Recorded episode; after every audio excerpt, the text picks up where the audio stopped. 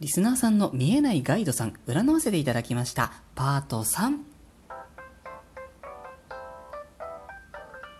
いつもお世話になっております。私、駅占い師、駅舎のティモがお送りしております。スースイジャンクション、リスナーさん参加型企画第2弾、あなたの見えないガイドさん、占いますのコーナーです。えー今回たくさんのエントリーを誠にありがとうございました。前半10名様は先着順で、後半10名様は抽選で、全20名様、今回はお届けをさせていただきます。抽選でお名前を引けなかった皆様は申し訳ございません。今後もリスナーさん参加型企画はいろいろと案がございまして、ぜひよろしければ、このラジオトークですとか、概要欄からのブログ、ツイッターなどなど覗いてみてくださいね。えーあとですね、匿名メッセージのマシュマロにて、このガイドさん企画を鑑定メニュー化する予定があるかというお問い合わせをいただきました。ありがとうございます。今の時点では、えーリスナーさん企画としての再募集と鑑定メニューにするのと、両方の可能性を考えていますというふうにお返事をさせていただきますね。お問い合わせありがとうございました。さて、このトークでお届けいたしますのは、ラジオネームなおさんの守護霊さん見えないガイドさんですね。先着順で3番目のエントリーをありがとうございました。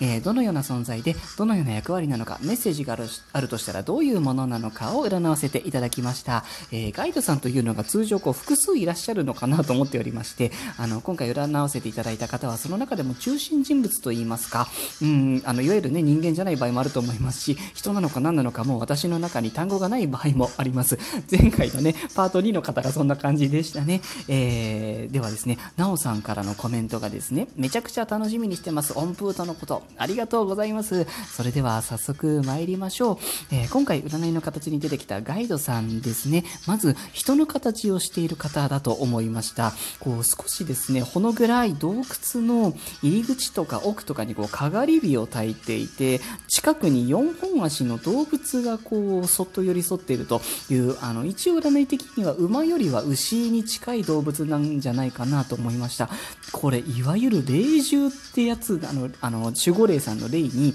獣って書いて霊獣ですね。霊獣ってやつなんじゃないかななんて、ちょっとロマンを感じておりました。そう、なんかですね、こういった、このスピリチュアルな動物を従えた、仙女か、仙人か、みたいな、そんな印象で性別がちょっと不明ですという感じでしたね。えっ、と、結構昔の少年ジャンプの囲碁の漫画で、光の碁っていう作品があるんですけれども、それに出てくるメインキャラクターの藤原の際っていうキャラクターがいるんですね。ほんとあんなイメージです。もう女性かと思うほどの美しさの男性っていう そんな感じですね。で、この方ですね、とにかく寡黙、全然喋んないような印象なんですね。ただこうずーっと微笑みながらひたすら見守ってるよっていう、そんな感じでございましたね。で、まあ、役割というかお役目というかそういうのがあるとしたらなんですけれども、まあ、とにかく人生において規模の多い事柄に関してが、この方の出番だったという形になっていたんですね。私の使う断液っていう占いでですね、こう世の中を5つに分けて考えたりするんですけど、その時の父母、お父さんお母さんって書いて父母って読む、そういう星がありまして、えーその担当なのだそうですね。この父母っていうのにたくさんの意味がありまして、鑑定なんかでもちょっと出ると困っちゃうみたいな ものなんですけどね。例えば今までのご自身の人生で言うと、大きな契約とか、お家に関することとか、ご結婚に関することなど、そういった部分の担当なんだそうですね。おそらくパートナーさんんとね、出会ったり結ばれたりする際に大活躍だった、もしくは大活躍をすると、そういう形でございました。で、まあ、今のところ、この役目が一旦終わったのか、落ち着いたのかみたいな、そういう形で、あの、暇をしてるってわけでは決してないと思うんですけれども、なんかこう出てきてみたみたいな、そんな感じだったんですね。それでですね、あの、メッセージ的なものとしましては、あの、今のなおさんに対して、まあ、もう少し自分を出してもいいんだよと、やりたいことをもっと存分にやっていいんだよって、こう、萎縮する必要がないと、そういった方向性のものを感じました。あの、自分を大事にするっていうのとはまたちょっと違う方向性なんですよね。こう、うん、ご自身の個性を尊重して伸ばしていくっていう、こう、押し出すっていう感じなんですけどね。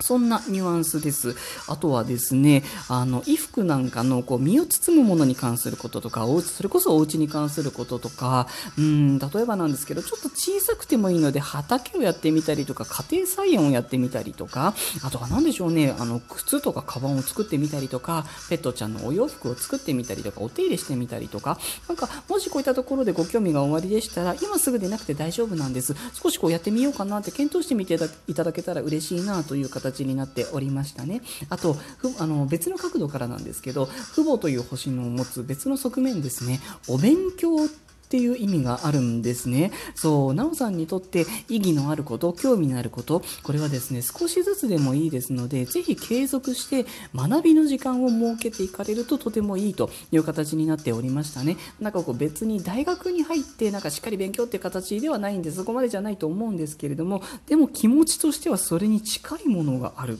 っていう感じだったんですね。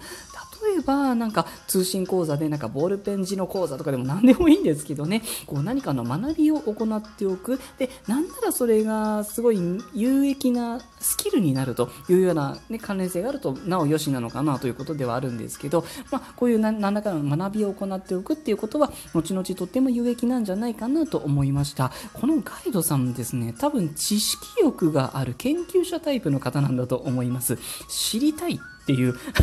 そこをこう満たしてあげるとこう今までのお礼になるのかなとそういう印象でございました。あのお忙しい日々かもしれませんけれどもね。今すぐでなくても何年後でも大丈夫です。よろしければふっとこうね思い出していただけましたら幸いでございます。というところですかね。この占いを一つのエンターテインメントとしてお楽しみいただければと思います。以上ラジオネームなおさんへのお返事とさせていただきますね。エントリーをいただいた皆様本当にありがとうございました。パート20まで順番にお届けをさせていただきます。のんびりとお待ちくださいませ。また今回抽選が叶わなかった皆様も新企画などやってまいりますので、ぜひ引き続き概要欄からいろいろとチェックしてみてくださいませ。ここまでお聞きになってくださって、またいいねなどをしてくださって、時には差し入れ改めギフトまで本当にありがとうございます。とても嬉しいです。また更新いたしますので、ぜひ遊びにいらしてくださいませ。それでは今日はこの辺りで失礼いたします。